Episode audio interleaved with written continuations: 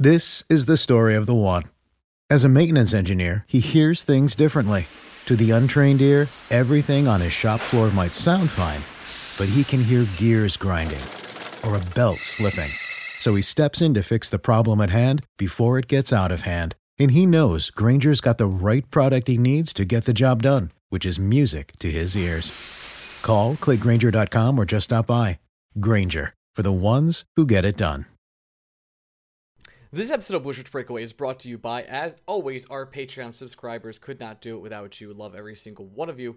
And also, the Rangers Forum, August 25th at Beer Authority in New York City, a couple blocks from MSG, not a long walk from Penn. Hopefully, if you know if you're a fan of the podcast and you're going to be in the area, you'll stop by. It's going to be us, the Garden Faithful, and bantering the blue shirts, discussing all thing Rangers, and probably, um, you know, you know, hanging out with a little beverage for a while with a bunch of you. Uh, to the middle of the night. So hopefully you guys will shout, will shout, shout by, stop by, and see us at that point in time. And uh, if you have any questions, feel free to reach us, reach out to us on Twitter or anywhere else you can find us. All right, let's start the show. Good one today.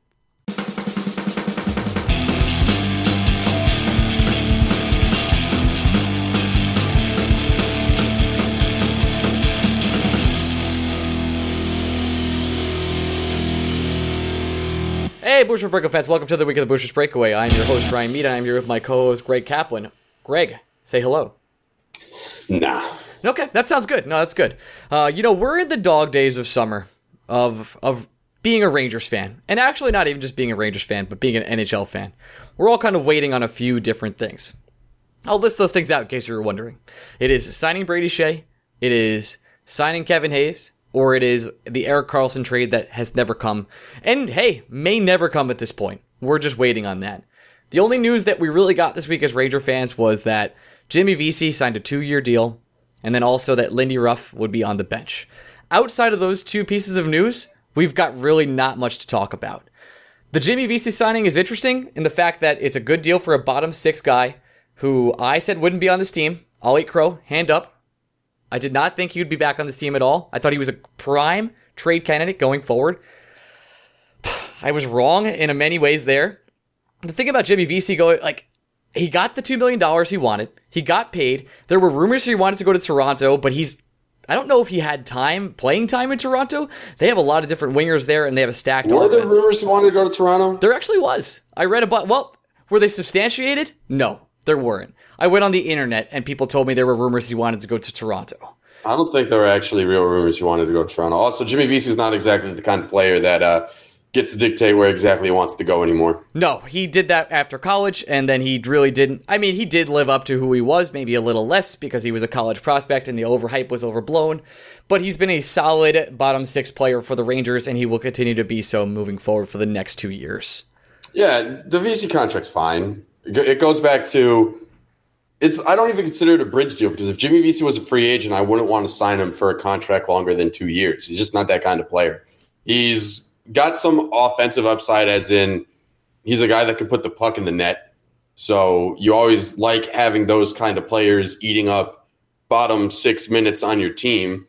It'll be interesting to see if David Quinn could get anything more out of him. But at the end of the day, Jimmy Vesey is a forward that should be living on a team's third or fourth line, can score 15 goals a year, can't really do much else for your team, doesn't do a whole lot in all three zones on the ice. He's a perfectly fine forward. He's not anyone you build around. He's a nice piece to have. He's still relatively young. Could develop at some point into something more, but I don't think so. Oh, but I wouldn't- think I wouldn't bet on Jimmy it. What he is. yeah, I, would- think have, the there are a lot of smart people saying a lot of smart things, and it's kind of proven that by age 26 in the NHL, you kind of are what you are. And I think Vesey is what is he 24, 25, I think it's- 26? I think it's 24. I'm going to double check right now. Uh, you he just is what he is, and I don't think that's a knock on Jimmy Vesey because what Jimmy Vesey is is a perfectly fine, useful hockey player. I think Jimmy Vesey is more useful on a winning team than he would be the Rangers next season. Turn 25 May 26th this year. Yeah, he's he just is what he is. He's a guy that's going to put he's going to put up goals. He's not going to put up much else. He's basically Brandon Pirri. He's a little bit better than Brandon Pirri. And I don't know if you're ever uh, really given more than two years to a guy like Brandon Pirri. Is he Brandon Pirri? Brandon Pirri was really bad for us, like on in a level that was upsetting. I don't even know if Brandon Pirri was really bad. Brandon Pirri was really bad under Alain Vigneault, hmm, Okay, but he's a guy that scored 20 goals a year. he went uh, for- he went elsewhere and didn't do too well either. If I'm if I'm remembering correctly about Brandon Pirri. but maybe I'm wrong. Bre- I don't know. I just there's nothing there's nothing about Jimmy Vesey that screams long term deal. And if you're going to give a guy like Jimmy Vesey, you're not going to pull a Lou Lamoriello and give Vesey four years. It doesn't make any sense. Give Vesey two years. You could flip him at any time if you so choose. There's no harm in trying to see if Vesey develops into anything more. I just think it's an unrealistic expectation. See what David Quinn can do with them. Worst case, I mean, not even worst case scenario. It's just Jimmy Vesey is going to live on the third and fourth line, which is where he should be. oh yeah, Maybe he gets maybe he gets power play minutes if there are injuries, but I wouldn't even go out of my way to give Jimmy Vesey power play minutes. I think he's a guy that should just be averaging in that 13 to 15 minutes a night on ice in your bottom six. I don't think there's anything really screaming out special about Jimmy Vesey at this point in time. My whole thing about bridge deals is if it's a guy you think is a long term piece, the Kevin Hayes and Pavel Buchneviches of the world, and the Brady Skjeis. or and the Brady Skjeis. That's the real name I was going for. Those are guys you don't bridge because you're just going to have to pay them twice. If Jimmy Vesey has a good two years, you're still not even paying him twice. I think if Vesey best case scenario that he could ever hope for is a contract in the three and a half million range. That's where I was about to land too. I feel like that would be. Let's say he goes out and scores like I don't know, twenty goals. He's a twenty goal scorer. Uh, he he plays okay two way hockey. You're gonna play a pay point one million for him. That's where you'll be ended up. It, and really, the upgrade or the uh, the payment upgrade for him wouldn't be substantial enough for you to to blink at it. You wouldn't be upset. Yeah, and his next contract, in all likelihood, is probably going to come from a team that's not the New York Rangers. So I'm really, I'm fine with it. He's a piece. If, if he's going to be a Ranger for the next two years, two years where the Rangers are kind of just figuring out what they have, sure, fine, whatever. I don't care. I I would have traded Jimmy Vesey this offseason because there were reports that teams had thought highly of him. They had interest in him. They were evaluating Vesey on a higher plane than they were a guy like Ryan Spooner. And I thought Spooner is a more complete hockey player than Vesey is. So if opposing GMs are having those kind of evaluations of Jimmy Vesey, that's why I would have traded him. I wouldn't have traded Jimmy Vesey because I don't like him. I would have traded Jimmy Vesey because I think other teams were overvaluing him. But I think all we know right now, or all that's being proven right now, is that NHL GMs don't know how to fucking multitask. Surprise, surprise. They're all just focused on arbitration, which is fine. It's just I don't know how you can't also be doing other business while arbitration is going on. They- there's- it's, it's ridiculous. There's been almost no rumors or wheel and deal anywhere, and I mean the, the Karlsson the Karlsson trade got to what the one yard line, the two yard I line. have no idea. We we'll never know. The, the- I I think what happened was the fantasy owner that is the Pierre Dorion Ottawa Senators kept trying to have teams bid against each other, and teams just got fucking tired of it, and that's it. so they stopped talking about And, it. and as a Ranger fan, that's your next big, other than the, like I just said, the Brady Skjei and the Hayes extension, which we don't know if either is going to happen appropriately. We'll find out probably this week and next week, I think, are the arbitration dates that are set. I think August 3rd is Hayes or Skjei. I can't remember. But uh, if that's the case, your next big piece that you want to happen is the Erik Karlsson trade because we're likely involved in it as the third team. Likely. It's not guaranteed. There are other teams that are definitely going to want to be on this, but we're probably the, per- the people taking back some money. Or Ryan Callahan. Who knows? So that'll be the next big part of your offseason as a Ranger fan before camp breaks. But for right now, it's going to be all nonsense for the rest of the summer because I have no idea what other news we have coming up. Yeah, I, the only thing people people got mad online. People just get mad Whoa, online. Greg, relax. People days. got mad online. Yeah, it's I, am just getting tired of people arguing the same points over and over again about Brady Skjei. I don't know how many times we have to have this conversation. You don't bridge Brady Skjei because you're just gonna have to pay him twice. Like the, the whole point of liking Jimmy Vesey's deal is because you're never gonna be in a scenario where you're gonna have to pay that guy twice.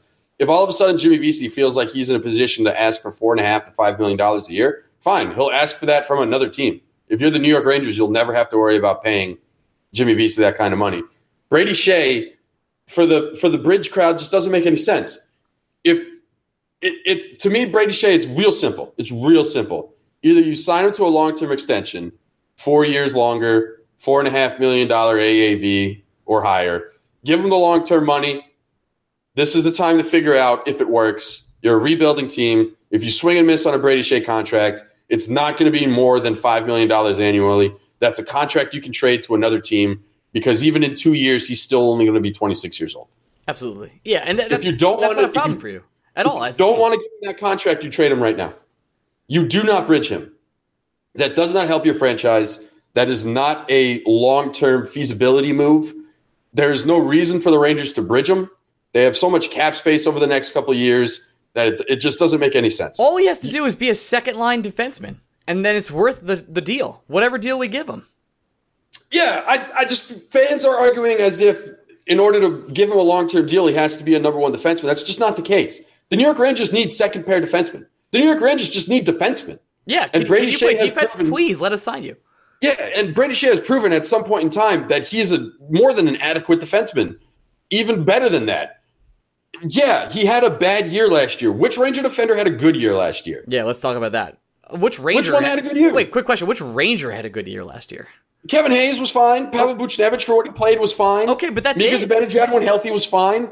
But yeah, it's a very fucking short list. I don't understand the the people saying the people using last year as a measuring stick for the kind of contract Brady Skjei has. If you have that little faith in Brady Skjei, fucking trade him.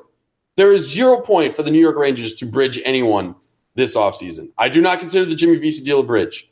Jimmy Vesey is a player that should not be getting more than two years on any contract period. You don't bridge Vesey. You don't bridge Hayes. The only player, Ryan Spooner, go to arbitration with him, give him a one year deal, flip him at the deadline. That doesn't count. Ryan Spooner to me is not a player. He's an asset. But oh, he's definitely he's definitely getting shipped out. But again, I said that about Jimmy Vesey, where I was like, this guy's definitely going. So, but Spooner feels definitely more like that. He'll be the he's a trade chip more than anything else. Spooner more than v- Vesey. I think in our heads, the Rangers see Vesey still as an investment that they made, and they want to see if he can morph into something more because David Quinn is here, and they have the feeling that David Quinn might be able to tap into something we weren't able to see Jimmy Vesey do under Alain Vigneault. It's possible. I just think it's unlikely. Ryan Spooner feels like a straight up asset. I don't think the Rangers view him as anything more than that. Uh, I just. I don't even consider the Namestnikov deal a bridge because the Rangers don't really know what they have in him. No, that's a test deal. As as we talked about recently, we're like, that's a deal Yeah. that can, let's see what we have. And I know that's what bridge deals are, guys, but it just doesn't feel that way at all. No, I don't. I do not consider the Namestnikov a bridge deal because that's another guy I just expected the Rangers to trade, and I still think the Rangers, the Rangers view Namestnikov and Spooner differently than they view guys like Skjei and Hayes. Skjei and Hayes are long term pieces, whereas Namestnikov and Spooner are long term trade chips. As in, these guys don't necessarily have to be traded this offseason, but they're going to be put under term long enough so that the Rangers can explore a trade market for them. And we're clearly seeing that teams do not multitask. It's arbitration season. It's all anyone is doing. That's- no one is doing anything else but negotiating arbitration deals with their free agents, which is ridiculous because every other sport during arbitration season, they're making trades to move their arbitration eligible players or they're restricted free agents. Yep. It's it's just insane that the NHL has no wherewithal to try and multitask. Also But- feels like it's summer and people are just taking vacations. I know that sounds ridiculous, but I think that plays into it. It could, but just just again, the the Skjei point. There really are only two options in my mind. Give him the long term deal that I think it's it's worth doing, which is north of five years, four and a half million dollars annually. Just make it happen. And if it if it doesn't work, you are in such a good spot financially over the next X amount of years this rebuild is going to take that it almost doesn't matter. To bridge Brady Skjei, just to eventually either pay him more down the road, and we're talking more than six million annually, or because you don't have the confidence that Brady Skjei is going to live up to whatever expectations you're putting on him by bridging him. If you have that little faith in Brady Skjei, you just trade him. I, I it doesn't make any sense to do anything else. Giving Brady Skjei a two-year deal just to have him become a restricted free agent again and have to negotiate this entire process again. It's asinine, and it's exactly why the Rangers put themselves in a position where they felt the need to trade JT Miller. 100%. I'm not saying JT Miller is a world beater player. I'm not saying he's a guy the Rangers are going to regret moving. I'm fine with JT Miller being included in that Ryan McDonagh trade, notwithstanding his contract situation. But JT Miller could have been on the team whole- for like 3 million a couple years the ago. whole reason why JT Miller was in that situation was because the Rangers did not extend him when they should have, or they did not extend Kevin Hayes when they should have. They bridged both those players and were put in a position where they all of a sudden had to make a choice, even when they had so much cap space as they did. And if the Rangers need to, at all costs, avoid that situation from happening again. The only way you avoid that is giving Brady Skjei that long term deal or by trading him. And if the Rangers want to trade him, that's fine. I'm not going to criticize the Rangers for trading Brady Skjei. I think Brady Skjei can bring you a boatload of assets for the future. And if the, the whole point of this rebuild is to be good in two years or three years, fine. Trade Brady Skjei for a first round pick and a prospect, by all means. I just, I don't know why you would bridge him. The argument doesn't, it does not compute. The, the You, you trade him or extend him. Those are the only two options. And any anyone saying they should bridge him is just you don't have the confidence in him becoming a real thing. So if you don't have the confidence in becoming a real thing, walk away when you can. I think you're right. The only counterpoint I would have is that I think all these co- contracts are tradable. And Namestnikov, I think uh, Vesey will be tradable. I think if we did put Brady Skjei up for a two year extension, we could continue to shop him to get what we actually want for him, if if that's the point. Yeah, but you could do the same thing if you give Brady Skjei a five year deal. His annual salary is not going to be high enough where the years start to matter. Yeah. He's still a young 24 year old puck moving defenseman who has shown upside in the offensive zone and on the power play. Give him five or six years, and in two years, that contract is still movable, even if he doesn't develop into a first pairing defenseman. If Brady Skjei becomes a number four, five, or six defenseman, there are plenty of other defensemen in this league older than Brady Skjei making more money on longer term deals. You can always move Brady Skjei's contract. Yeah, people w- people would be willing to take Brady Skjei or a risk or a chance of Brady Skjei, hoping that he would change in a new system, even later, three years from now. Ju- never. I'm. I'm just team never bridge. Don't bridge Skjei. Don't bridge Hayes. I don't consider the Hayes and the uh, not Hayes. I don't consider Vesey and the Meskov bridge deals because those are the Rangers just view them as assets.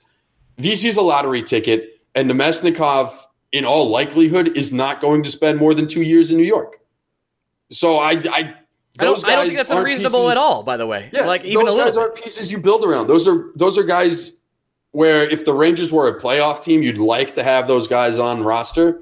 But since the Rangers aren't that kind of team, all they're going to do is try and put those players in the best position to increase their value on the market. Let's hit on really quickly the Lindy Ruff news, which was David uh, David Brooks, Larry Brooks. Who's David Brooks? Larry Brooks was reporting that Lindy Ruff would actually be on the bench, where David Oliver and Greg Brown would uh, sort of be the eyes in the skies. Those are the two uh, assistant coaches that. No, Oliver Oliver's going to be on the bench too. Is Only he? Brown's going to be in the pro- Okay, press. all right. Thank you for correcting me. I appreciate that. Um, Brad, so I know Brown was brought on also with with David Quinn. These are guys that came with him and guys he respects. He doesn't. He said here it's important to me for have people I could trust, have confidence in, have relationships. It's not like they're a hired couple of buddies. Um, he told that to the New York Post. So uh, I think that's fine. I think it's because the maybe the brass said we want Lindy Ruff on the bench for more experience. I'm really not sure. I don't think he's making the major decisions, and I'm not really upset about it. Yeah, Lindy Ruff would have been to me more perfectly suited in the box than Greg Brown. Greg Brown has experience working with uh, the special teams and defensemen, and just because he's not going to be behind the bench every night, I don't think that's going to impact how much of a role he's going to have on power play units, penalty kill units, and uh, defensive pairings. He's going to be very involved, so I'm not really worried that he's not behind the bench. The thing I've convinced myself is you have David Quinn, first time NHL head coach.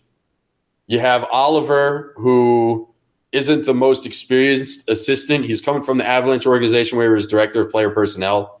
So it's not like he has extensive background on how to handle an NHL bench. So maybe Lindy Ruff is serving. I, I made this example on Twitter a very long time ago.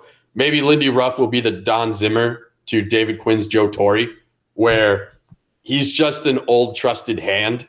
And if Quinn, for whatever reason, has a question or needs help handling a situation in the NHL for the first time, Ruff will be there to kind of smooth out the edges. And for all the consternation that came with the announcement that Ruff was staying physically on the bench, I think it's important to remember that as bad as the Rangers defense was last year, Ruff was in charge of the penalty kill, which ranked 10th in the NHL. So we're talking about, I remember bitching and moaning about guys like Steve Kampfer being on penalty kill minutes. At the same time, the Rangers penalty t- kill, it, it, it was it was fine. Greg, that's actually and, a good point. I didn't even think of, and we yeah, talk, we it, talk all the time, and I hate you. Yeah, it, it's it's a fine. It was a fine penalty kill, and yeah, probably a lot of it is Henrik Lundqvist just making up deficiencies where he can. But I I really think at the end of the day, and the more I think about it, it sucked seeing it because it would have been nice to have basically the kids behind the bench and just a really young, fresh coaching staff. But I it's do a hand holding situation, like you're saying. Yeah, I, I, I think Ruff. I'll be more concerned if Ruff hangs around next year, next year or the year after. Yeah, I'm with you. Right but now, get, this feels like, hey, hey, David, this is your first year as a real head coach of the NHL. I've been here for a long time. Let me show you the ropes. It's not even showing him the ropes. It's more of just making sure that uh, it's almost like letting a baby walk for the first time, right? You're holding. You're not. You're not. Yeah, you're not making sure that every step David Quinn makes is the right step. You're just making sure that when David Quinn falls down, you can help him up if he needs it. That that's what I think the role Lindy Ruff plays is. I I was not happy when the news broke. Uh, I don't know anyone that was, but the more I think on it, I, Brown is going to be heavily involved in how this defense plays, who's paired with who, what their lineups look like in in uh, extra man and down a man situations. Brown is going to have his hand wrapped around this team's defensive structure, I think, and it's going to be hand in hand with David Quinn.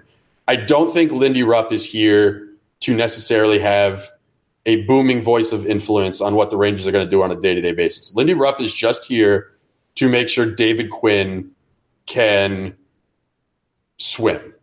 I really think it's nothing more than that. Throwing and a I, baby in the pool. Yeah, it, it, David Quinn's being fed the sharks. I, I know that he's been a college head coach for a very long time, and it's not exactly like these kids are going from playing NHL 18 to all of a sudden coaching a real life hockey team. That's not what I'm saying. No, yeah, he's really Quinn is very capable of coaching a hockey team, managing personalities, and hopefully getting the most out of his players, which is why he's here. But there are points to being a manager for the first time that I think you it helps to have a veteran voice. I I, I hate to do this. Actually, I don't hate to do this. I fucking love to do this. Yeah, so you, shut the fuck up for anyone is, who complains. This is what you love to do. you know what? It would have helped Mickey Callaway if he had someone on his coaching staff that's been around it once before. Oh boy. If yeah. well, hold on, hold on, hold on. We have two great interviews coming up. We have Keith Kinkaid of the New Jersey Devils. We have no, no. I got, I got a completely different. I have a completely different Mets rant. We're going to get into. All I'm saying is, in this specific example, when you are a first-time head coach, there are things that would help you if someone next to you on the bench had been through the shit before, just to be like, not not to tell you not to do something, but just to whisper in your ear and say something like, "Hey, man, maybe not the best of idea to do that." Yeah, hey, it helps. Hey, not really. The you know what? Everything else you're doing great. This one, not so great. Maybe don't yeah, do that. Or you know what? And, and Lindy Ruff, he could say that, but at the same time, Lindy Ruff could also be the guy to be like, you know what, man, do it, try it, let's learn from it. We're not exactly trying to win the Stanley Cup this year. But maybe Ruff just steps in one time and says something like, uh, I don't know about that, David. Maybe not, David. Maybe do this. Maybe take a timeout here. Maybe think on it a little bit. Like that that's what Lindy Ruff can do. And I think first time managers can use that. I I would be as concerned as the next guy if all of a sudden Lindy Ruff has been given more responsibilities behind the bench. I just don't think that's the case. I just think the Rangers like that Lindy Ruff has been through this shit before and none of their other coaches have been. So fine. For a year, he if Lindy Ruff is going to be David Quinn's training wheels, you could have a worse pair. 100%. All right, here we go. We have two interviews coming up. We have Keith Kinkaid of the New Jersey Devils, then we have Shana from the Athletic and Blue Shirt Banter to talk all things Rangers and Rangers offseason. And then we're coming back, and Greg's going to flame the Mets, I'm assuming. So let's go ahead and transition to that, and then we'll come back and uh, talk about the great Tim Tebow. Transition. And we're back with our second NHL guest ever. We have Keith Kinkaid from the New Jersey Devils. Keith, you are the goalie who had a hot streak last year. Thanks for coming on the podcast after a long time trying to get you. Yeah, thanks for uh, thanks for having me. I'm finally happy to be on here. Uh, had to make you guys earn it a little bit, you know. It, well, it's nice that it's, it's, nice that you're happy to be on a Rangers podcast because I'm sure a lot of people dislike you despite it being a, a, crazy rivalry. Do you feel like the, the Devils still have a rivalry with the Rangers? Oh, absolutely. Um, you know, some people may not say there's a rivalry, but uh, you see every time we're in each other's building, there's always chance going each other's way. There's a lot of Ranger fans that come to the Prudential Center, a lot of Devils fans that go to the Madison Square Garden. I think it's still alive. Keith, for you, I'm, I'm, I just want to know is is there more pressure for you playing basically in your backyard? I mean, you grew up on Long Island. That's kind of how we know you. It, do you do you feel added pressure playing in the tri-state area? No, uh, I don't, because uh, you know I'm I'm I guess across the river, but uh, it does uh, it does help me a little bit with uh, friends and family always being able able to come to my games and support me, and you know being kind of like a lo- local guy. So uh, I kind of take pride in that. I think I'd be I'd, I'd miss out if I didn't ask you this question. What was the first time like when you suited up on MSG Ice? Uh, I won't lie to you. That was uh, it was a preseason game, and I was a little nervous, but uh, you know, you get the kinks out in preseason. But then uh, this year, I got my first actual start in Madison Square Garden, and that was uh, that was pretty neat. You know, I've been to a few Ranger games in my lifetime, and you know, a few concerts there, and obviously world's most famous arena. But it was definitely a treat, and also to get the win on that ice. Also helps when you're playing uh, with the league MVP this year, doesn't it? Oh, absolutely. Uh, nothing but good things to say about Taylor Hall. You know, he he really drove the bus for our team this year, uh, alongside Nico Hischier, who's uh, obviously an outstanding rookie. He doesn't act like a rookie. He's he's just a tremendous guy. So, uh, you know, we're we're looking to build off last year and uh, get back into the playoffs again. What was the mood in the locker room like when Taylor actually joined the team? Like, were you on Twitter and saw the trade and you were like, "Yeah, fist pump this one"? You know, uh, I was actually really good friends with Adam Larsson, and uh, I didn't really know what to think at all. But anytime you can add uh, a or he, he helped, um, you know, his first year, obviously he wasn't happy with it, and uh, really worked hard over summer, and now you see the potential. You know, league MVP, and just he's just going to try to build off that. Keith, the thing I've always been curious about with you, you started your career basically a backup. You play probably 20, 25 games a year. And then last year, when the team needed you most, not only did you step up and become the starter, but you, you went on a tear and helped carry the Devils to the playoffs. Was there a big change for you mentally, physically, from going from part time player to every night you're expected to lace up the pads and get in goal? Yeah, you know, uh, you can look at it a few different ways definitely uh, being a backup. It's it's tough playing once every you know week to two weeks, sometimes even longer. Uh, I've gone six weeks one time without playing a game, and it's never easy. You can't get in a flow. And then uh, you know when Schneid's went down, you know I, I was just coming back from an injury also, and uh, you know they gave me the ball to run with, and I started out hot, three and zero, oh, and then the next three games, uh, maybe got a little too comfortable and lost those three games, and then uh, after that, I really bared down. You got to change the way you approach things. Change. You don't want to overdo yourself. So I kind of learned how to manage your body as a starter, and you know I got into a really good flow, as you guys said, and you know I just rolled all the way to playoffs. Unfortunately, I didn't have the best playoffs. Uh, Tampa Bay's a great team, but um, just kind of learned a lot about myself and a lot about what my my ability can do. You do have a former Ranger in your ranks, or at least you did before he signed with Arizona this year. What was Michael Grabner like for those three months that he was in the Devils locker room? Oh, he's a tremendous person. Uh, he's he's always for the boys, and uh, you know, just uh, makes little jokes here and there. We have a we always have group chats, whatever team you're on, and uh, you know, he just make little jokes. Even it was like he was with us the whole season, and then obviously his talent on the ice is you know his skill is, and his speed are just outstanding. And uh, you know it's unfortunate, but uh, we lost him in uh, free agency. But that happens to people, and uh, you know we wish him nothing but the best. Do you think Grabner has too many abs? Is it humanly possible to have more abs than Michael Grabner? What was that? More what? Abs. More abs. Muscles in his stomach that I lack. he does have a a body, a temple body. So it's uh, you know, I wish I could do that too, but uh, it's just unfortunate the way my metabolism. Yeah, Keith, you're really lacking in the good myself- looks material section. It's really must be really tough for you. um, was It's, it's a tough life, guys. it has to be. Was there a particular game last year that stuck out to you as a sort of turning point? You were like, after this game, you were like, okay, I have it now. Um, no, I think we we entered March still in the race, and you know everybody's still speculating what's going on with Schneider. And then we had the our toughest road stretch. We started in Nashville, then we had to go to Vegas, and then we had the West Coast trip, which is never easy. And then come back, play Pittsburgh and Tampa back to back. So I think that was really where we felt we needed to really gain some momentum and points. And then you know we go into Nashville. They're on a 10 game win streak, and they're on their home ice, and we beat them in a shootout. And after that, we go into Vegas. We have a few days in Vegas, and you know we have our, our rookie party out there, so that's that's could be helping uh, you know Vegas's homestand, which uh, you know, I think they had the best home record in all the NHL. There's a reason, But, Keith. Uh, we go in there and stomp it. We go in there, and have have some fun, and stomp them eight three, and you know we're really looking at ourselves in in the mirror and saying, "Wow, we can actually do this."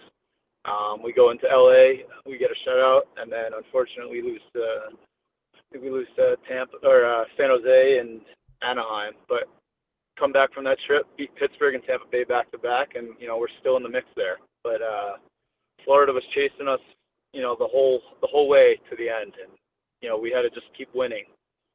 So I think that's when we realized, you know, we can do this. Keith, are you the mastermind behind getting the number one, or was that kind of just given to you and you've stuck with it since then?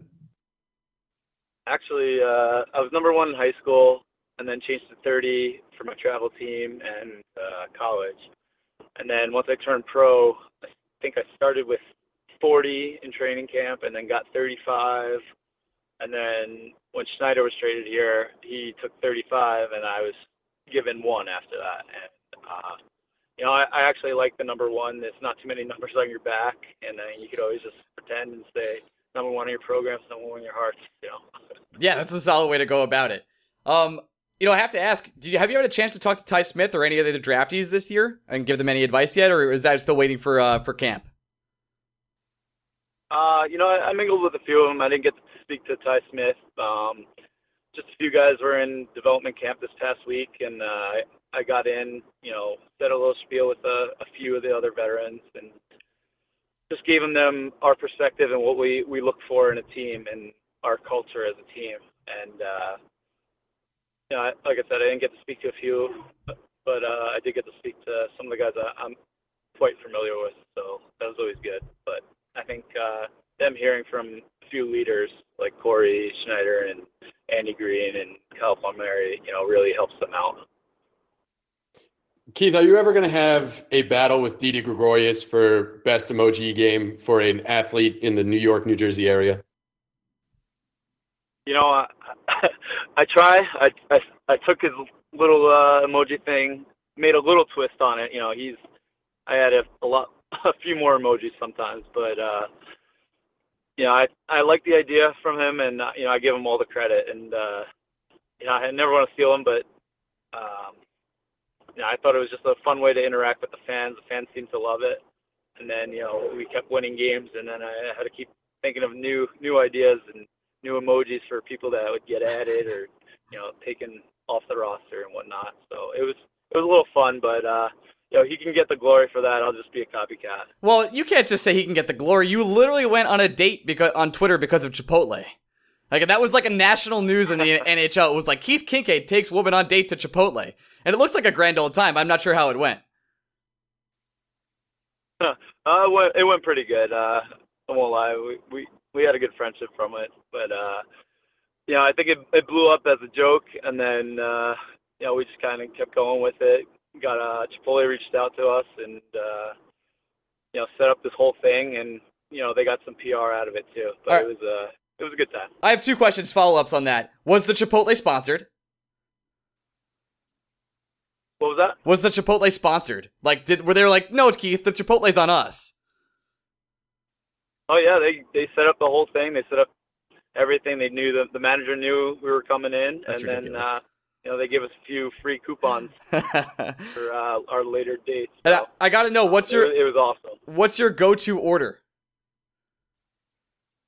Uh, depends how light I'm feeling on that day, but uh, usually I go with the burrito bowl, uh, chicken burrito, no beans, and then Beans. just a few toppings. Always got to get that Tabasco chipotle sauce on it though. That stuff is good. No beans is a And, surprise. uh,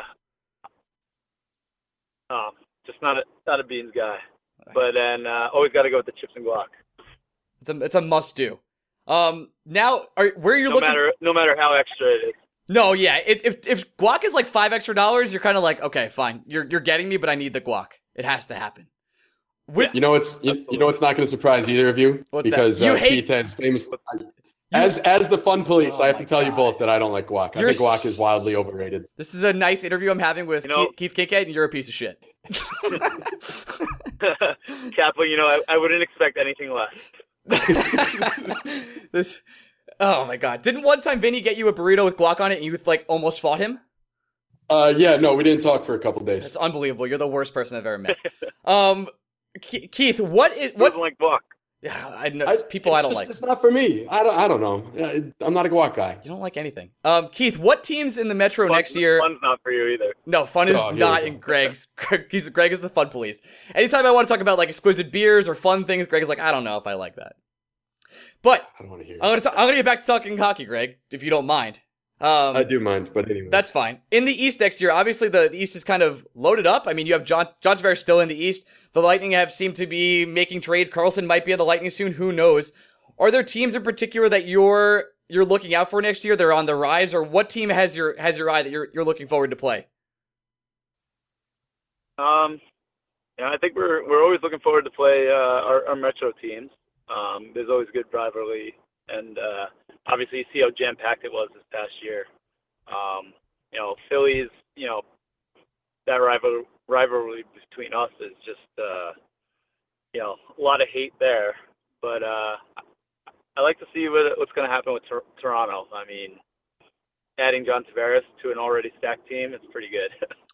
Yeah, kick But, uh, kick or wrong. I think we we owe Tam- Tampa a little revenge. Uh, you know, we had their their number during the regular season, but they have the playoff experience for us. So um, we're just looking to you know just build on our season last year and you know gain even more experience and sh- show the league what we, um, we.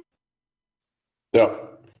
Well, I'm going to pretend like you're still there. Uh, Keith, who on your roster are you excited to? who uh, who on the team are? How good can Nico be in year two? Because I, last year's rookie class was so loaded with other guys on other teams that I think Nico gets overlooked a little bit. Are you excited for what kind of leap he can make in year two? Oh yeah, absolutely. Like I told you guys before, he's he doesn't even seem like a rookie. You know, he's very mature for his age, and you know his talent is just raw. And um, you know, I think he wanted to get a little uh, little stronger off the ice there this summer, and you know, I think that'll really help him with his balance and his puck, uh, you know, his puck protection and whatnot. But he's just a pure goal, you know, goal scorer, playmaker. So uh, I'm really excited to see what he's like. And like I said, he's he's one of my favorite guys on the team. So he's I'm excited to get back there with him. Yeah, sounds like you hate Nico. I guess we can take him off your hands if you need it. yeah, if you want to make him a Ranger, that's fine. um, have you have you have you followed the Ranger rebuild at all? Is it surprising to you that the Rangers are like, screw it, we're going to try and rebuild, or do you feel like it's kind of a false a false rumor because the team is still sort of talented in, in, in certain ways? You know, I think that team's always going to be talented. You know, everyone wants to. Nobody's going to say no to playing for the Rangers, and uh, they're always going to have up and coming prospects that you know surprise you here and there. You, you got Buchnevich from last year. You know, he was Mhm. tremendous, yeah, I think they're always tough to play against, no matter who they have. So, um, and obviously they have Henrik still back there. Um, not too ha- sure how happy he is about that, but um, Ranger yeah, for he- life. he's been a trooper. He's gonna, yeah, he's gonna stick it out, and you know, you never know what could happen. No, I think we're Have you- rebuilding. Has- I, I am curious, and I, I'm pretty sure I know the answer, but I want to ask it anyway. Have uh, has Hank ever reached out to you, being another goalie in the New York area, as like, hey, I see you, I respect you. That's all. Uh, no, I don't really think we've ever had a had an exchange, not even on the ice. So he's always in the zone, it seems. That guy. I feel Can't like take him anywhere. He's just so beautiful and good at what he does. I don't yeah, know. so different than Keith. Um, Keith, I I, I think uh, Oh wow. yeah. There's something I have to ask you that's not hockey related. Uh, what is your top Drake song currently uh, from the new album? Oh my god. Oh, uh, in my feelings, I think just took it over this past weekend. It was a it was a big one, a big hit. Um, I, I I'm upset. Is also. asking everybody, Kiki, Do you love if me? you love me. All right, But I'm a, I'm a big fan of Nonstop also. that's a good one. Also, Drake's Drake. I feel like everyone flamed on his new album, but it it has like eight or nine hits on it, and the guy just can't stop putting out radio hits no matter what he does. Oh, I think it's I think it's unreal. I'm a Drake- I'm, I'm a big Drake fan expert. of him. All right, uh, Greg, do we have any other questions for Keith before we let him go? Uh, I, I, I do not. I got, I got nothing. I'm not much of a Drake guy either. So there you go. Yeah, we get it, Greg. No, you don't like anything. We, we we get it. No fun. Keith, Whatever, whatever. Keith, dude, thanks so much I am for what coming I am, on. and I'm proud of it. Yeah, we know, Greg. All right, man. We'll let you go. Thanks so much for coming on. Maybe we could grab you during the season. Maybe like you know at the All Star break. Who knows? Yeah, well, whenever you guys want me, I'm here for you guys. Yeah. Okay. All right. We've heard, we've heard, we've heard that before. we'll be in touch, buddy. Thanks so much. You we'll have talk heard to you that soon. for a few years now, right? Yeah, yeah, exactly. All right, man. Be good. We'll talk to you soon. And we're back with our second guest of the day. We have Shayna Goldman. She's a contributor to the Athletic and also Blue Shirts Banter? Question mark. Um, Yes. Thanks so much for coming on. This has been a long time in the works for us. Thanks for having me. I know the season, it's hard during the season. We've been hunting. We were like, when can we get Shayna on? She writes such good articles. And for a while, we did this thing where we crapped on your co-worker, Yeah. uh, Rick Carpiniello, who we had on two weeks ago, who's now our best dear good friend. Uh, and we were saying that you should take the mantle for a while, but now we're just happy that you are nice co-writers together. yeah, it, it works. Like, I think we definitely complement each other a lot. Well, you have two totally different styles. I think that's easy enough to say, right? Yeah. Um, you're really more the in-depth analysis, analytics look of things. Uh, whereas Rick is, you know, Rick. I mean, he gets, you know, the player's perspective and the quotes. And, Yeah. you know, that's a lot of traditional fans. That's the content they're looking for. And that's it. They don't, they don't want anything that they don't see on the ice being written in front of them. Mhm. And uh, I like numbers and charts, which Rick does not like. And that's fine because, you know, we balance each other out. Yeah, we're all different. We're all looking for different type of content, especially in 2018. And it's Uh, also it's it's also nice that Rick isn't. There are some writers out there who kick and scream about the data revolution going on in hockey. Rick's not that guy. Rick comes off more across as the guy just he just he puts his hand up and says it's a little too complicated for me. I'm a little too old to get into all of it.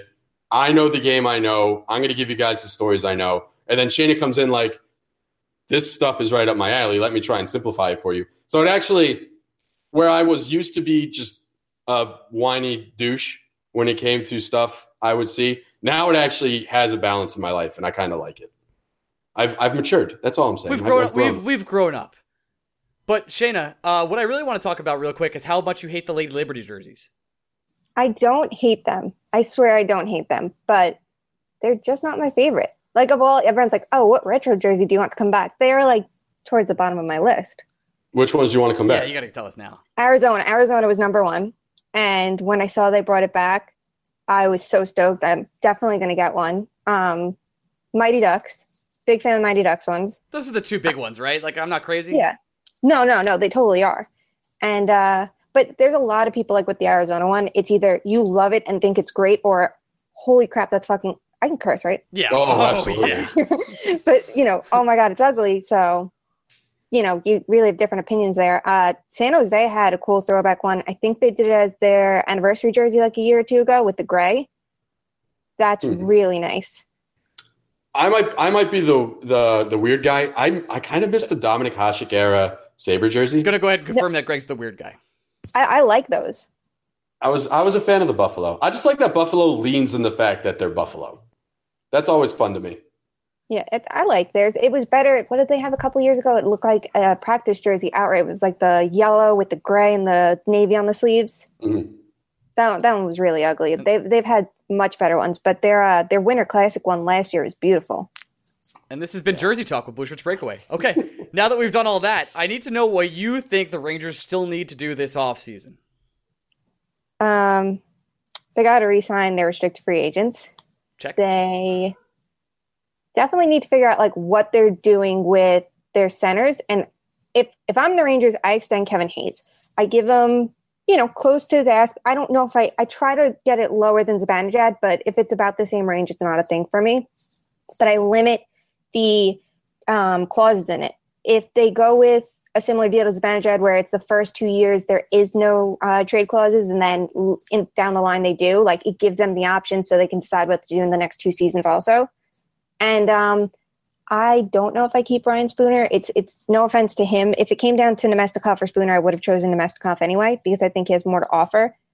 But I would assume they're going to trade him because I don't see the point. If not, you know, it was like, oh, it's going to happen, it's going to happen, it's going to happen, and then it didn't and I would try to figure out how to uh, rebuild like their wings, especially in the bottom six, because that fourth line was a train wreck last year, and I think they might have guys in their uh, system to do it, like uh, Lindqvist, right, and Meskinen, maybe. I'm probably saying their names wrong.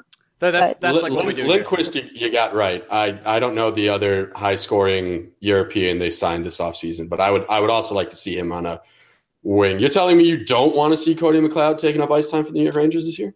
I would. I don't see the point of the extension because you have Matt Beleskey, who could be okay, maybe. Matt Beleskey can at least play in the offensive zone. I, he's kind of a train wreck defensively, but he can maybe score.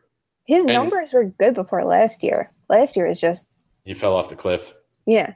Yeah, I don't. We tried to make, well, I tried to make the case for why signing Cody McLeod last week kind of made sense. It didn't really work. It didn't really work. Nope. Uh, my whole argument is if you just need a guy to sit in the box every night and not actually play hockey, then I guess you can give eight hundred and fifty thousand dollars a year to Cody McLeod. Counterpoint: You could have done that to either of us. Right. Yeah. Exactly. I it it didn't make any sense. To to your Spooner point though, would you be angry if uh, angry is not the right word? Would you be disappointed if the Rangers signed him to a one year deal, just went to arbitration with him, knowing that restricted unrestricted free agency was coming up in a year for him, and kind of moved the timetable on Spooner to trade him? No. Do you think he has to be traded this summer? No. He's. It's not like if he's in your lineup, you have a problem. He saw it. He's. A, you know, he's a scoring winger. winger. He goes right into your middle six. Like with Boston, he's played in a little bit more of a sheltered role, and I think he had more to give there that like he didn't get the chance to do, and you know others moved ahead of him on the depth chart. But we don't have that problem here, and he played well with Hayes. He played, um, he was really good. Like there was really good on the surface, I should say, and there was really nothing to complain about from that. So if they started the season with him, I have no problem with it. But if they let him walk next off season for nothing, I I don't understand it at all. I'm I'm with you on that point. You have to get something for Ryan Spooner, but the more I've I've thought about it, I was I'm with you. I was team trade Spooner at the draft. Get something for him then and figure everything out after that. At the same time, I can also see an argument for keeping Spooner to make sure both Chytil and Andersson have people to play with if they make your opening night roster, right? Because even if for some reason, and we went over this with Carp a little bit, if for some reason Lias is here and playing fourth line minutes, you also don't want him playing with fourth line players. So maybe there's a benefit for having a guy like Spooner stay in team in on the team because it it just extends your roster one more spot down the line. Whereas Chytil can play with Namestnikov, Andersson can play with Spooner. Those guys aren't playing traditional third and fourth line minutes or with traditional third and fourth line players. I agree with that because if, if you're if you're having Lias Andersson play alongside someone like Cody McLeod or you know last year it was Paul Carey who he I mean don't get me wrong Paul Carey ended up being pretty okay for most of the year after a kind of shitty start. But if you have him playing alongside non-traditional fourth line players it's really not the worst thing in the world. Is not as long as you're not like shrinking his minutes. And with Spooner it's not like they have someone else that it's like oh he'll be taking these minutes away from. So it, it's it's not a big deal if he's there. He's he's productive, he's fine, and he'll have value at the at the deadline. Yeah, I'm I'm 100 percent in on that mindset. Also, did you did you see this offseason? I forgot where Paul Carey signed, but the press release called him a defenseman. Yeah, Ottawa. You know what? You know what? You know what doesn't surprise me? That They can't do anything right. They they really can't. At the same time, maybe Paul Carey is a defenseman, and it was us that were playing him out of position. Have we ever thought of that? Mm, you know what? Ottawa's the bigger tire fire, so I'm going to say that they screwed up, not us. Poor Paul Carey. Guy can't catch a break. no. Um, Shannon, we talked about this before you jumped on the podcast, so I'm curious to hear your opinion. Brady Skjei, what is your ideal Brady Skjei contract? I want to give him like six years. I if you could give him Shane Gostisbehere's contract, I'm over the moon because with with him, uh, what was it last off season? It was right after he had a really, um, I guess everyone like considered it to be a horrible year, and he was in the press box for a handful of games. Even as like a sheltered second pair defenseman that was great on your power play and you know solid everywhere else, but he, he was just a second pair defenseman. The contract looked great. So if Skjei ends up being just a solid second pair defenseman, it's not a bad contract to have. But like, I wouldn't mind if they gave him a little bit more because they have the flexibility, and I would I would understand if they gave him only four or five years and not like the full six. But if they bridge deal him, they should cross their fingers, their toes, their eyes, everything to make sure that they can get him under a reasonable contract for his next deal, like Matt Dumba did, and even even that contract, like could become a problem for the Wild down the line because it might be a little bit more than it should have been had they just signed him originally. Yeah, we Ryan and I are in complete agreement where the Rangers with Skjei, they're in a position where you either extend him long term or you trade him. I think the only outcome that is a negative for the Rangers is giving him a bridge deal. It it is only going to hurt you long term. Yeah, probably. I mean, like there's there's cases that um, and I looked them last week. There's definitely been like situations where you can bridge you can give a player a bridge deal and it's not going to completely screw you, but like the chances are it, it's gonna. And I know some people are worried. Well, what if he's bad and he's not good? Whatever. He's a young defenseman. You're going to be able to move him. Some team is going to be willing to absorb his contract, and it might be someone like Edmonton, and it might actually be someone that's smarter than that that thinks this guy actually has all the you know raw skill and the talent, but he just needs a different environment and a different system, and we'll have it for him. Could it be more on and more on board with that. I, I think it sounded like I said couldn't be a Yeah, moron. couldn't be a That is moron. not what I was saying whatsoever. Um, one thing Ryan and I haven't talked about because we haven't really gone into everything else that's going on in the NHL. You have any opinion on what's going on with Jacob Trouba? I am fascinated by everything happening in Winnipeg right now. I'm not surprised it's at this point, you know, that For- went to arbitration and all that, but it's not ideal for them. They they have last year's team was probably the best team that they're going to have for a while because it was everyone in their prime and you know the contracts and whatever and everyone's going to get more expensive you're going to be a little bit more crunched and you're not going to be able to have this many good players at a time if you have to start paying everyone more it, it's going to hurt you in some way so this was their chance to kind of get him to that reasonable deal. And you still have Josh Morris, who's going to look for an extension. He, he's an RFA right now. You have Laine in next year. You have so many considerations. Their opening ask, and I know it was just an opening ask, was so low that it, it was kind of insulting to him. Like, he is a first pair defenseman. He was in an offensive role. You asked him to play a shutdown role. He did it. Now pay him like it. Just, And, just for uh, everyone that doesn't know, it's Jacob Trouba was is doing contract negotiations, and their opening bid was 4.5 million, I believe, and Trouba No, was it's a looking. flat flat four. Oh wow! And Trouba was looking for north of seven. Is that correct?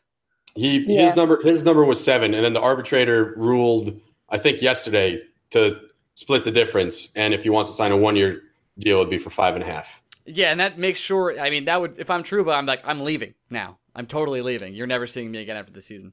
Well, Well, the, that's restricted still a restricted free agent anyway. next. Oh, that's true. My bad. Yeah, But that's bad. only That's bad. That's bad blood moving forward for sure. I'm And so- their negotiations weren't that smooth last time either. Did, I don't. Did they go to arbitration last time, or he, did it he held out for there? la- half the season last time. That's what it was. Oh, right. He wasn't arbitration eligible. Yeah, he he wanted. Uh, I, I think it was it was right after his entry level, and he held out because he wanted more than what the Jets were offering him, and he eventually settled on a, the two year, three million annual deal that he got. So I, it seemed like things were patched up with Trouba in my mind, and then this happens. I if you're Jacob, at some point it becomes offensive. Like it, it you, he's a human being. His employer is basically continually telling him that they don't think he's worth what he's worth long term. I I know the Rangers went down that road this offseason before, And I know that I it's basically something the Jets said they're not interested in. So it doesn't make any sense for us to bring up trade opportunities involving the Rangers regarding Kevin Hayes. At the same time, if I'm the Rangers, I am infinitely curious of how the Jacob Trouba situation plays out because that is exactly the kind of guy the Rangers should be swinging on. Yeah. Yeah. And I think the thing with it is, you know, he's restricted free agent at the end of it. So it's not like um, when the Islanders extended Calvin de Haan last year and they only gave him a one year deal. And it was like, uh, this was your, you know, chance before he goes to unrestricted free agency to lock him down. And he's been great for you. Even if, you know, it doesn't show on the surface, he's done everything you've asked. You're going to lose him for nothing. They lost him for nothing. And obviously things changed and management changed, but they lost him for nothing when they shouldn't have. With Trouba, he's a restricted free agent, but he might not want to play for you moving forward, or you're going to come back to the situation then. And what if teams are more willing to, you know, throw an offer sheet because they know you don't value him the way everyone else does? Like you're just creating a situation you don't want to have, especially when you should be going into, you know, continuing, you know, your window to compete. And Trouba to me feels like he's a guy you need to make sure you build around. Obviously, there are other pieces you want to keep alongside Trouba. But at the end of the day, if you're Winnipeg, Laine offensively and Trouba defensively have to be your two guys that you just you die on those hills. Those are guys you go to war with for the long term, and you hope you get a cup with both of them. Because if you try and trade Jacob Trouba just to find another Jacob Trouba, it's going to be very difficult for you. I don't think you're going to enjoy that trip. And they're just seemingly setting themselves up for a situation where Trouba leaves Winnipeg. And that is a dangerous game to play, especially with a defenseman that young, that talented, and someone who should be making north of six million annually, straight up. The fact yeah. that he's not this year is a gift for them. But like you said, Trouba's a human being. If he doesn't want to play for Winnipeg, he can make that perfectly clear, and he never has to sign a long term deal with them. And then they're in a world of hurt. And I, I don't know what else they're like looking for with him. Like, oh, we need to see what he is. We need to see what he can do and all of that. And it's like, you just had a two year bridge deal. That entire purpose was to figure out what is he to our team in the future. You didn't want to go long term, or you were just hoping to minimize the cost. Like they they said they're opening ask uh, money wise, but they didn't say term or anything, right? Uh, no, it was straight up I think it is an arbitration. They always just go based on the if we sign a one year tender, this is what we want to pay you yeah. aspect of it. Uh, but I don't think they ever brought up a long term deal within this offseason. I don't think it's been discussed. Yeah, like slowly build up to that long term contract, which is I don't get that. They they seem to like besides it with Trouba, like Winnipeg's been like pretty good with like their contracts, so I don't get it. They've been great.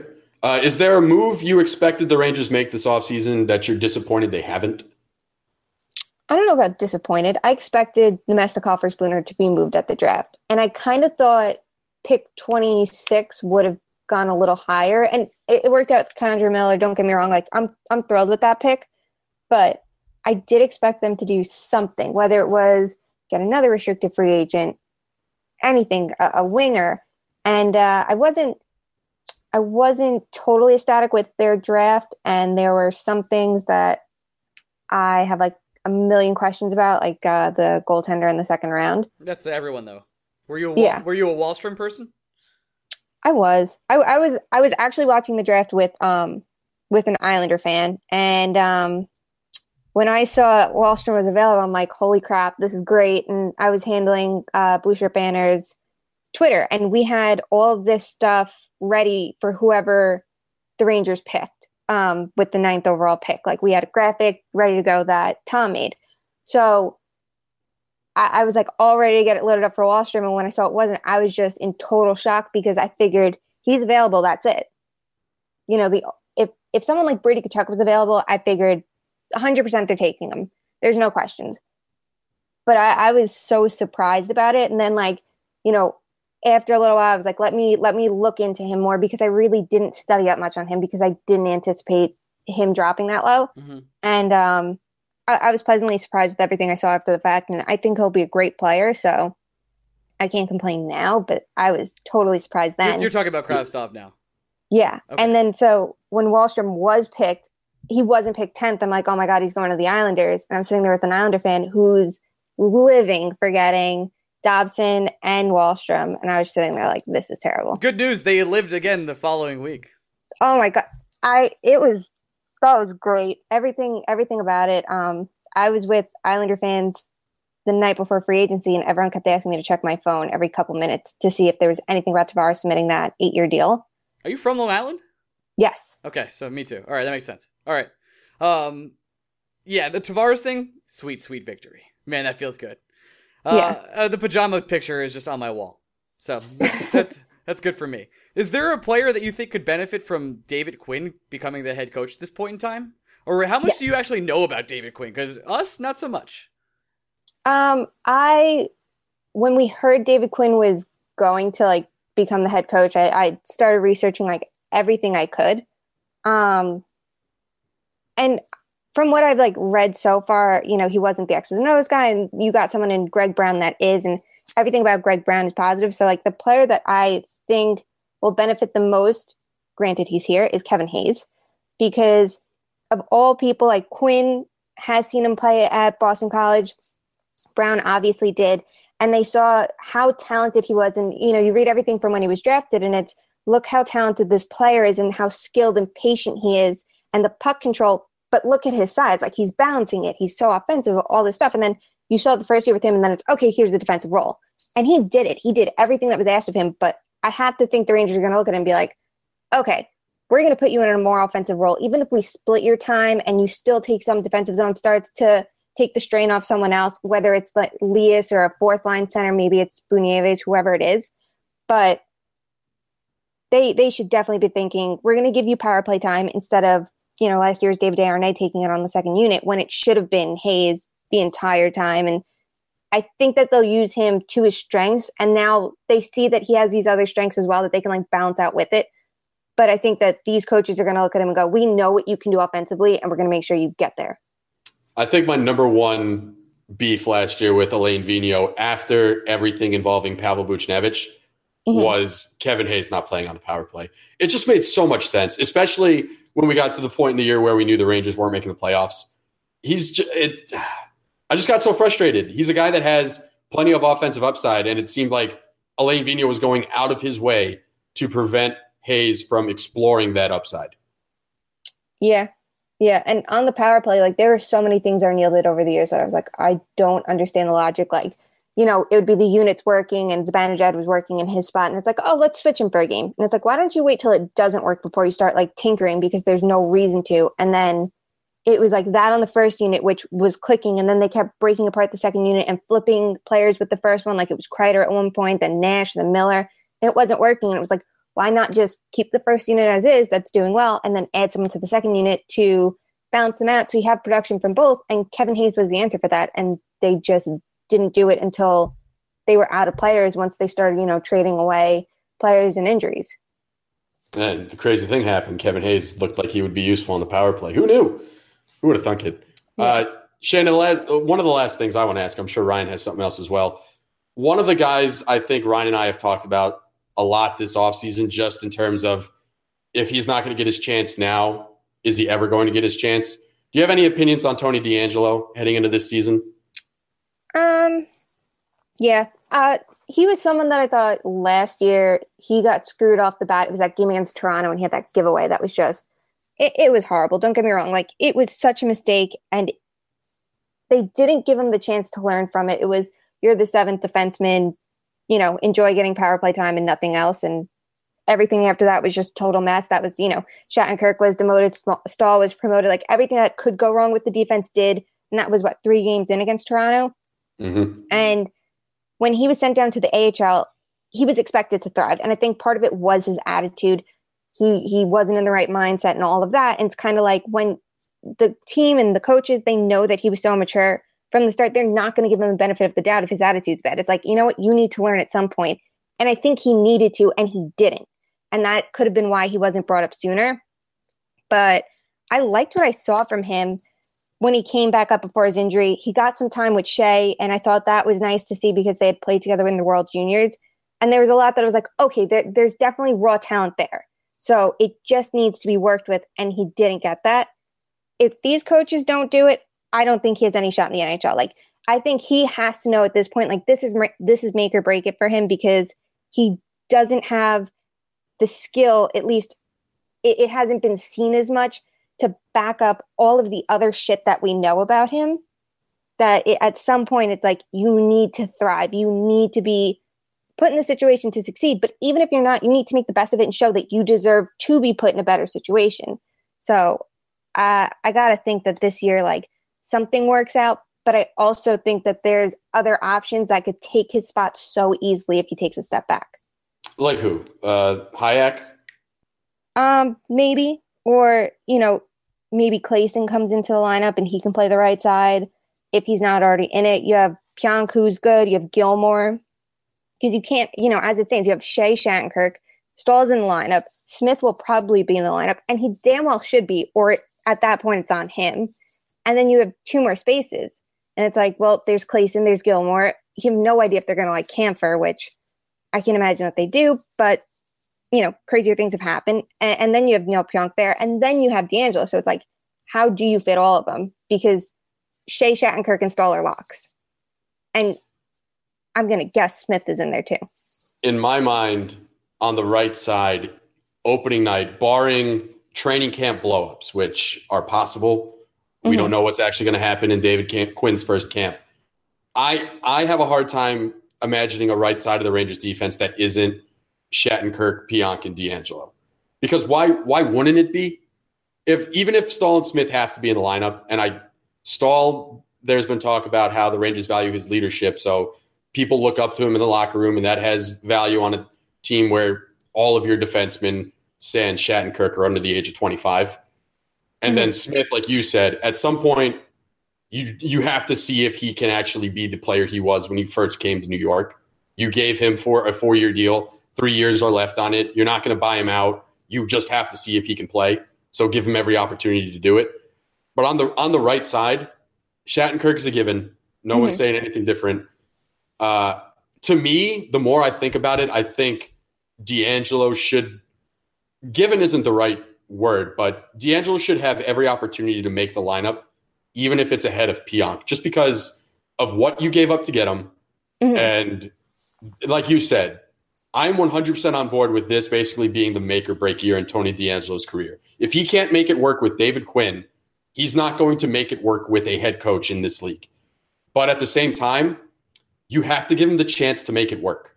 You have to give him a long enough leash where the reason why Tony DeAngelo fails is because of Tony DeAngelo and not because of anything you did to hamper his development. And I think, I mean, how many times have we had to say Alain Vigneault's greatest weakness or one of his greatest greatest weaknesses is managing young talent on NHL rosters? Basically every game. You probably said it every single game. We, yeah. we all did in some way, shape, or form. But no, I I, I agree. It he he definitely is going to be used in a more sheltered role, and I don't disagree with that. And I don't think that's necessarily an insult. I know a lot of people take it as an insult, like oh, if they're offensive, they can't play defensively. You know, his underlying numbers really weren't that bad, and I think you need to see them in a bigger sample than you know half of the season that he played. But it wasn't it wasn't that awful that it would go, oh, I, I don't want to see more. And it's not like you saw him you know, you actually watched him on the ice and was like, I don't want to see more. There were mistakes and there's things with discipline that need to be worked on. But like, I don't see why not. My only thing is you're to want to shut down pair. Shattenkirk's not going to be on it. You can give Shattenkirk mixed zone starts probably with Skjei. D'Angelo's not going to be on it. And Staal damn well should not be after last year. You know, it, when it was him and Kampfer at one point, it didn't make sense. And then it was him and Pionk and it didn't make sense that much. I think Pionk can do it, and I would be curious if him and Smith could do it together. But if not, I would also be curious if Smith could do it with Claesson. And now, if you have that as your shutdown pair, you just knocked one of DeAngelo Pionk out of the lineup. Yeah, yeah. It it just it it's tough trying to forecast what the Rangers defense is going to look like because you just have to accept the fact that Marc Staal is in the lineup. And I get that I get that the coaching staff could look at him as an extension of the coaching staff, leadership on the ice, helping young guys understand what it takes to play in the NHL on a nightly basis. He's just not an NHL defenseman anymore. And I, I think that's the hard thing to swallow. I, the only way Marc Staal makes sense on an NHL roster is heavily sheltered minutes on the third pairing defense. Well, he And he's not going to get that in New York. He was fifth in ice time last year. Actually, he did average the fifth, uh, fifth in ice time, and that was considering like the boost in minutes he got after the deadline. Right. I think it was five on five minutes. It was just where they were playing him, and a- after the deadline, it was kind of like you don't have any other options. In Right. October, when it was with Kampfer, and that was a thing on their winning streak, that's another story. But I think Staal could be okay, and I think I'm one of the few people that says that, and I, I said it last year too. You know, when it was you're giving me Holden or Staal. I was picking Staal still because I'm like, there's okay, though. something He there. was he was okay for a while. yeah, he was better. He was fine. He was Staal. Um, Yeah. Greg said I probably have another question, and Greg lied. So, uh, Shayna, thanks so much for coming on. Is there anything else we want to talk talk about, Greg? Do we hit on everything? I we've done pretty well. I mean, I would like Shayna if you want to come back on at any point. Yeah, you, just let, us know. Yeah. Okay. That is a 100% open invite. And I know the best part about that open invite is I know it's going to make Joe crazy. Yep. And that makes me even happier. Yep. Love Joe. Do I? Hmm.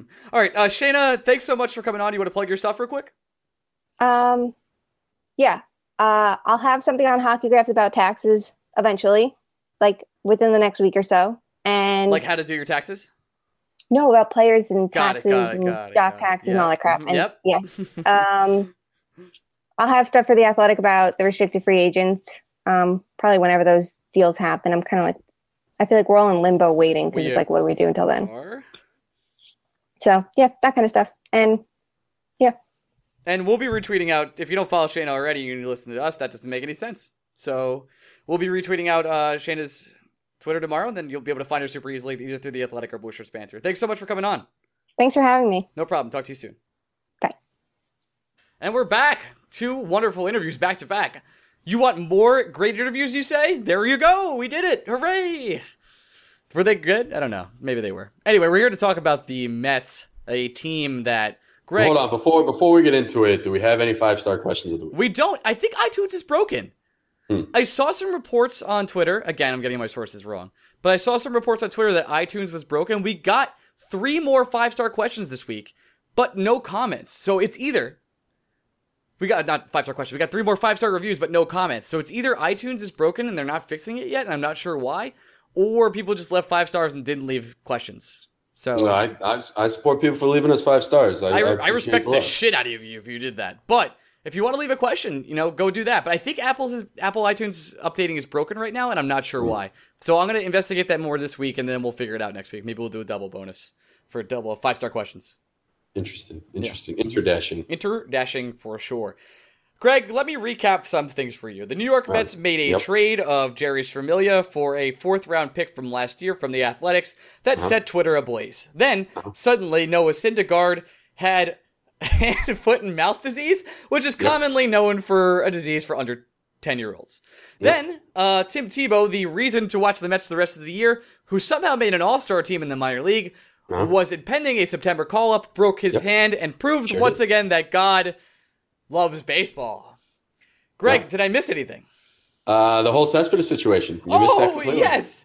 Uh, man, that's a bad one. I'll let you handle that one. Yeah. All right. Here we go. Met rant because everybody needs it. It's it's late July. All star trade deadline is coming up. All star games in the rearview mirror. Let's let's start with the easy one, right? Yeah. Let, let's start with the Familia trade. Uh, plain and simple, I guys. actually have thoughts on this, so go before, plain, before you go on. and Let me simple, on. guys. This one is the easiest one to go through. Shut the fuck up if you hate this return. veteran expiring veteran contracts do not net trade value anymore. They do not do it. They don't do it, Ryan. No, and I I want to disagree with you, but I cannot. Jeurys Familia was a pitcher that was showing signs of weakness already. He was on an expiring con- uh, contract as it is. You got a player who's overperforming for his position right now. It was probably a very fair return. Brad Hand, who has three years of control left, uh, got Francisco Mejia from the Cleveland. Uh, Not just Brad Hand, but also Adam Cimber. Yes, not Like, just one two, player. Two pitchers with more than three years of control got maybe the most controversial is not the right word, but Intriguing prospect.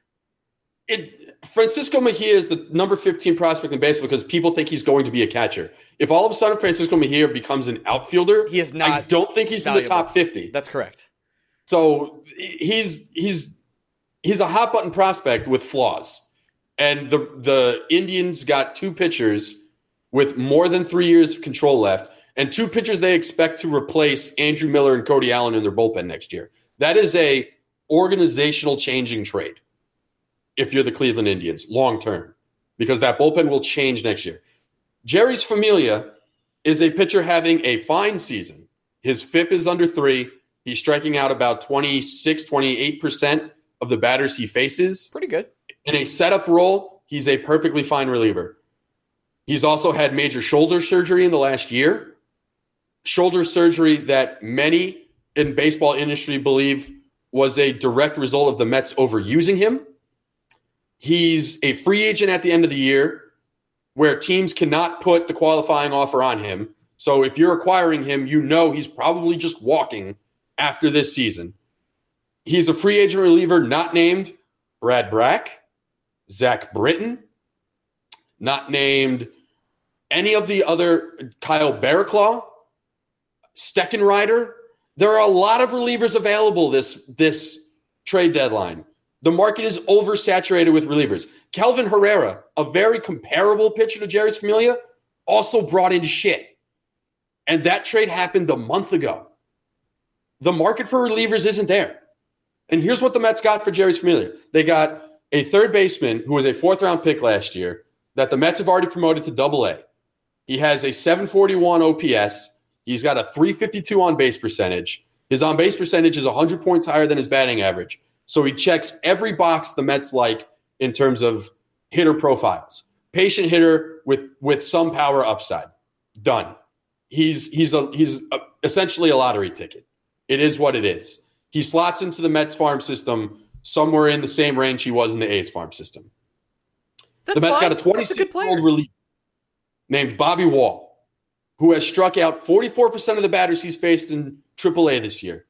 He has a FIP of 250, pitching in the North America's most hitter friendly baseball league, which is the Pacific Coast League. Hitters are not making hard contact against this guy in a league where every hitter makes hard contact. I don't give a shit that he's 26. Who gives a fuck? The Mets need any reliever that they can get their hands on. And we're going to complain about the fact that the Mets got arguably one of the best relievers in AAA baseball? It's, And then they also a- got- It doesn't matter. You got you're you're you're saying right now what the return was.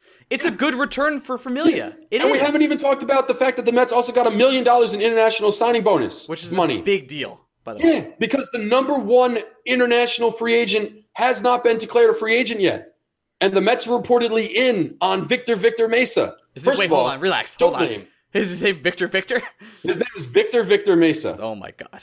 He's a 21 year old outfielder from Cuba who people have compared to the likes of Eloy Jimenez and Luis Robert.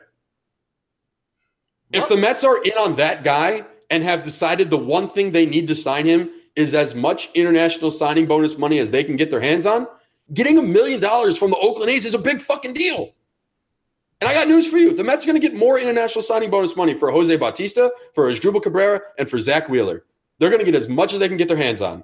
And if all of those trades net the Mets Victor Victor Mesa, that's a better prospect than anyone is going to get traded this this trade deadline season. It's a fact. The thing to be angry about the Mets is not the Her- Jeurys Familia Hall. It is not. Well, let's you get- want to be angry about Yoenis Cespedes? Fucking go for it. That's a guy who says he needs very serious heel surgery, which takes eight to 10 months to come back from. The Mets are playing a fucking meaningless season in mid July. If he gets a surgery tomorrow, Yep. he's probably missing April next year. And the Mets have already said they want to be competitive next year. You want to be angry about the Mets? Be angry about that fucking situation. He should have had surgery a month ago. There's no reason for Cespedes to play a single inning the rest of this year. Why would he? I don't understand. It doesn't make any fucking sense. That that is the situation. If you're a Met fan and you want to be angry about something, be angry about that. This team is fucking broken when from top to bottom when it comes to how it's run. And case in point is Yoenis Cespedes. The Mets did nothing wrong in the Familia trade. They literally got everything they could for Familia. A guy that, by the way, Met fans have shat on for two years straight. Yes, since the World Series. Yeah. He Familia, in hindsight, is going to be viewed as a perfectly fine reliever, maybe even one of the better relievers the Mets have ever had. But if we're judging Jeurys Familia from the last two years, he's had major shoulder surgery. He's been inconsistent. He's not exactly a world beater out of the bullpen. He's a perfectly capable and, and a hell of a bridge for the A's. Him setting up Blake Treinen is oh, Blake Treinen's so good. making for one of the best bullpens in baseball. But here's are so another thing for you that I again I use as an example for why I am not bothered by the fact that the Mets traded for a 26 year old reliever beating the shit out of AAA hitters. Blake Treinen is 30 years old. He finally broke out. We've been waiting for Blake Treinen to break out for 40 years, and he finally did it this year at age 30. It him. almost you never know when a fucking reliever is going to break out. So just get as many as you can. It doesn't make. There was once a point in time where I thought the in baseball the market inefficiency was spending on relievers. well, the Colorado Rockies did that this year, and their best reliever Hasn't worked. The Hasn't worked. The best Outside reliever is nobody. worked. Yeah, he's not So- getting bid. I don't think the market inefficiency no more is spending money on relievers. It's just trading for pitchers that throw hard and hoping three of them work. And the Mets have accumulated a lot of relievers over the last year in these trades. They got one for Neil Walker. They got one for Jay Bruce. They got one for Lucas Duda. They got one for Curtis Granderson. They've gotten one now for Familia. You know what? Have you seen the Mets bullpen? It's fucking terrible. It's terrible. It's Outside of awful. Seth Lugo, there isn't a single reliever on the Mets team right and now. Seth that I- Lugo, I by the way, is- might be a way better starter. I don't think way better is right. I, he struggles the third time through the lineup. I think he's perfect in a bullpen role. He fucking hates being in the bullpen though. That's the thing. He definitely does. So if you if you're trying to keep Seth Lugo long term, I mean, it's nice that the Mets are going to have I think like four more years of control with him. Is that? Wait, you serious? Oh yeah, Oh wow. yeah. He he didn't debut until 2016. It's a long Uh. I think this year will be his first arbitration eligible season. Oh my god. All right. So you got Lugo for a long time. That's that's a building block in your bullpen. If you want, if you trade Zack Wheeler, you might just be moving Lugo to the rotation, which means you now have maybe Robert Gsellman, maybe I don't know. After Gsellman, there's no one in that bullpen I think is a long term piece for the Mets. So people complaining to me like, oh well, I'm not intrigued by the fact that we got another reliever. What the fuck else do the Mets have in that bullpen guy? They have nothing, and they don't exactly have a lot of already homegrown can't miss relief options ready to go. No, they don't have a lot of homegrown anything, with the exception of maybe Jimenez and uh, or Jimenez. Is that how you say it? Or and I Peter, think it's Jimenez. or Jimenez or, or Peter Alonso was another player I really like. Oh, okay, you don't like Justin Dunn? You got fucking pissed at me for I snagging did Justin actually. Dunn. I like Justin. Dunn a lot too. Sorry, my bad. Top seventy prospect. The Mets have, and they also have David Peterson still. Their first round pick last year. Mhm. Uh, everyone is raving about The the, first round pick this year? outfielder they took this year, Yep. who's already beat pitching up so much in the minor leagues that he. Promoted promoted to. Double A. No, he didn't get promoted to Double A. he He's did. in. Uh, he went from Gulf Coast League to the Appalachian League, which is like going from high school to your first year of I college. thought I read Double A today. Okay, I'm an No, idiot. no, not Double A. The Uh, guy, the, Jimenez got put, uh, promoted to Double A. Well, oh, okay, that's what I read. Sorry. Uh, he's been doing pretty well in the minor leagues. Quickly, quickly He's- tell me what your thoughts on Noah Syndergaard and uh, and how that happened. Man, that just fucking figures, doesn't it? Yeah, how did that? Like, how did, that, he went that never camp? that does that doesn't happen to any other team but the Mets. No, there's no way. It's the Metsiest of what of Mets stories I've read in the last three years. Noah Syndergaard has had a wash season. He's done. He's what? What? How many starts does he have this year? Like seven? Thirteen. Yeah, Jesus. And it, I hate to see it because I like Noah Syndergaard a lot, and I hope he can stay healthy. But this team, this team, has, Doesn't happen. Doesn't have, the it, not even the Syndergaard injury or illness is the epitome of the Mets season. It's the Tebow fucking injury. Yeah, it is. Because here's Tebow, who hasn't played baseball competitively until last year, and all of a sudden, I'm here for Tebow jokes all day. But he's hitting 270 in double A with six home runs. That's fucking impressive considering he hadn't picked up a baseball in years until the Mets signed him. And of course, it gets to a point where the Mets are bad enough where they might actually promote him just for Sure. shits and gigs to see what he can do. Not just that, make a lot of money on tickets. and he breaks his hand Yep. and he breaks his fucking hand, and now he's just going to sit on college game day sets the rest of the season. Like that, that more than the Syndergaard injury is classic fucking Mets. Because before the season started, there was no reason to think Tim Tebow should actually ever be a major leaguer. Then the Mets season fucking craters. Tebow has a decent year in Double A. All of a sudden, you can convince yourself that, hey, why the fuck not? Would you not want to just see him play baseball for a month in New York? And that doesn't even go right for the Mets. that is classic fucking Mets. That's very frustrating. But yeah, Met fans, you want to be angry about something? The Cespedes situation is reasons number one through a, bi- a billion why you should be fucking pissed and tired of this ownership. Reason number billion and one is a story that Ryan and I talked about once before that I don't think we've mentioned on this podcast. They interviewed Jeff Wilpon about fucking Oh, NYXL. NYXL. Well, Greg, because NYXL, Greg? for- well, they were having a successful season and then they crashed out, right? Greg, I gotta They tell crashed you, out? I I have a bunch of friends coming this weekend. NYXL, in case for people listening, is the Overwatch team that the uh, the Mets bought, and I'm a big Overwatch League fan, very nerdy. I know what is that? Is a game you play on on the internet. They had the most successful season. At one point in the season, they were 34 and three or something ridiculous. They were so absolutely dominant. And they lost in the first round of the playoffs after their bye, and will not be coming to New York to play in front of their fans. Where me and a bunch of my friends are going and have tickets this weekend. And you know who they lost to, Greg? Philly. Philly. Philly. That's the most. It's the most Met thing I've ever heard. But Yes. at the same time, the Associated Press did a whole write up on how successful NYXL has been in the Overwatch League and how how that team has been run is a blueprint for how other teams are being run in the league. That's correct. And they interviewed Jeff Wilpon, who is the president and CEO of this team. And they said, Jeff, straight up asked him, Jeff, why is this team more successful than the Mets? And Jeff Wilpon's answer was, probably because I have nothing to do with it. Hey, asshole, if that's a successful recipe for how to run an organization, get the fuck away from my baseball team. How hard is it? Yeah, it's How time. it? It's been time, but it's really getting time now. I it man, my heart I, I, my heart goes out to Met fans, most of them, the silent minority or majority that is just so exacerbated by this entire season and the entire last two seasons and really the entire lifetime of being a Met fan that they're they're just too tired to say shit. I don't feel bad for any of the dumb fucks out there who chirp about just woe is me all the time. Shut the fuck up, guy. We get it. The Mets suck. You're part of the. You you know what you're You're part. into. You're just You are just you're exacerbating the problem. You know what you're doing. Yeah, Yankee The- fans, you're five games back of the wild card, and you're likely going to be playing facing playoff elimination. Yankees. Yankees are going to have the second best record in the American League and, And- have to play a one game playoff to get to the playoffs. Probably against the Mariners or the A's, who are both red hot. So I don't think. I, look again. I don't know how many times you and I have to sit on this podcast and say the Yankees need to trade for pitching, but the Yankees need to trade for pitching. oh, immediately, immediately. Uh, whoever whoever they deem is the best starting pitcher available on the market, Chris Archer, Zack Wheeler, whoever the fuck they think is the number one guy, get him. I, I- the Yankees are wasting their own time if they don't acquire a top three starting pitcher.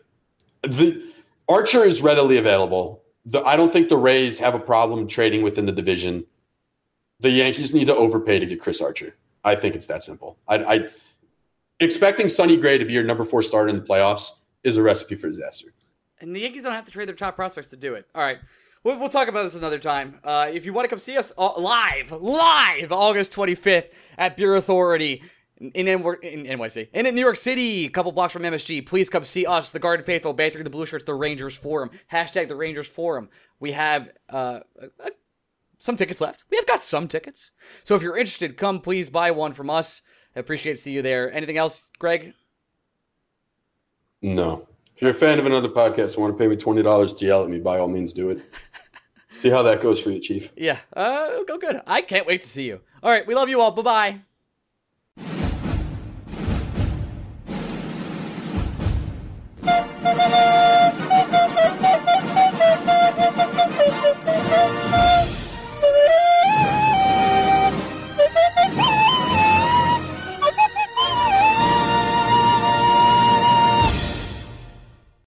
This is the story of the one.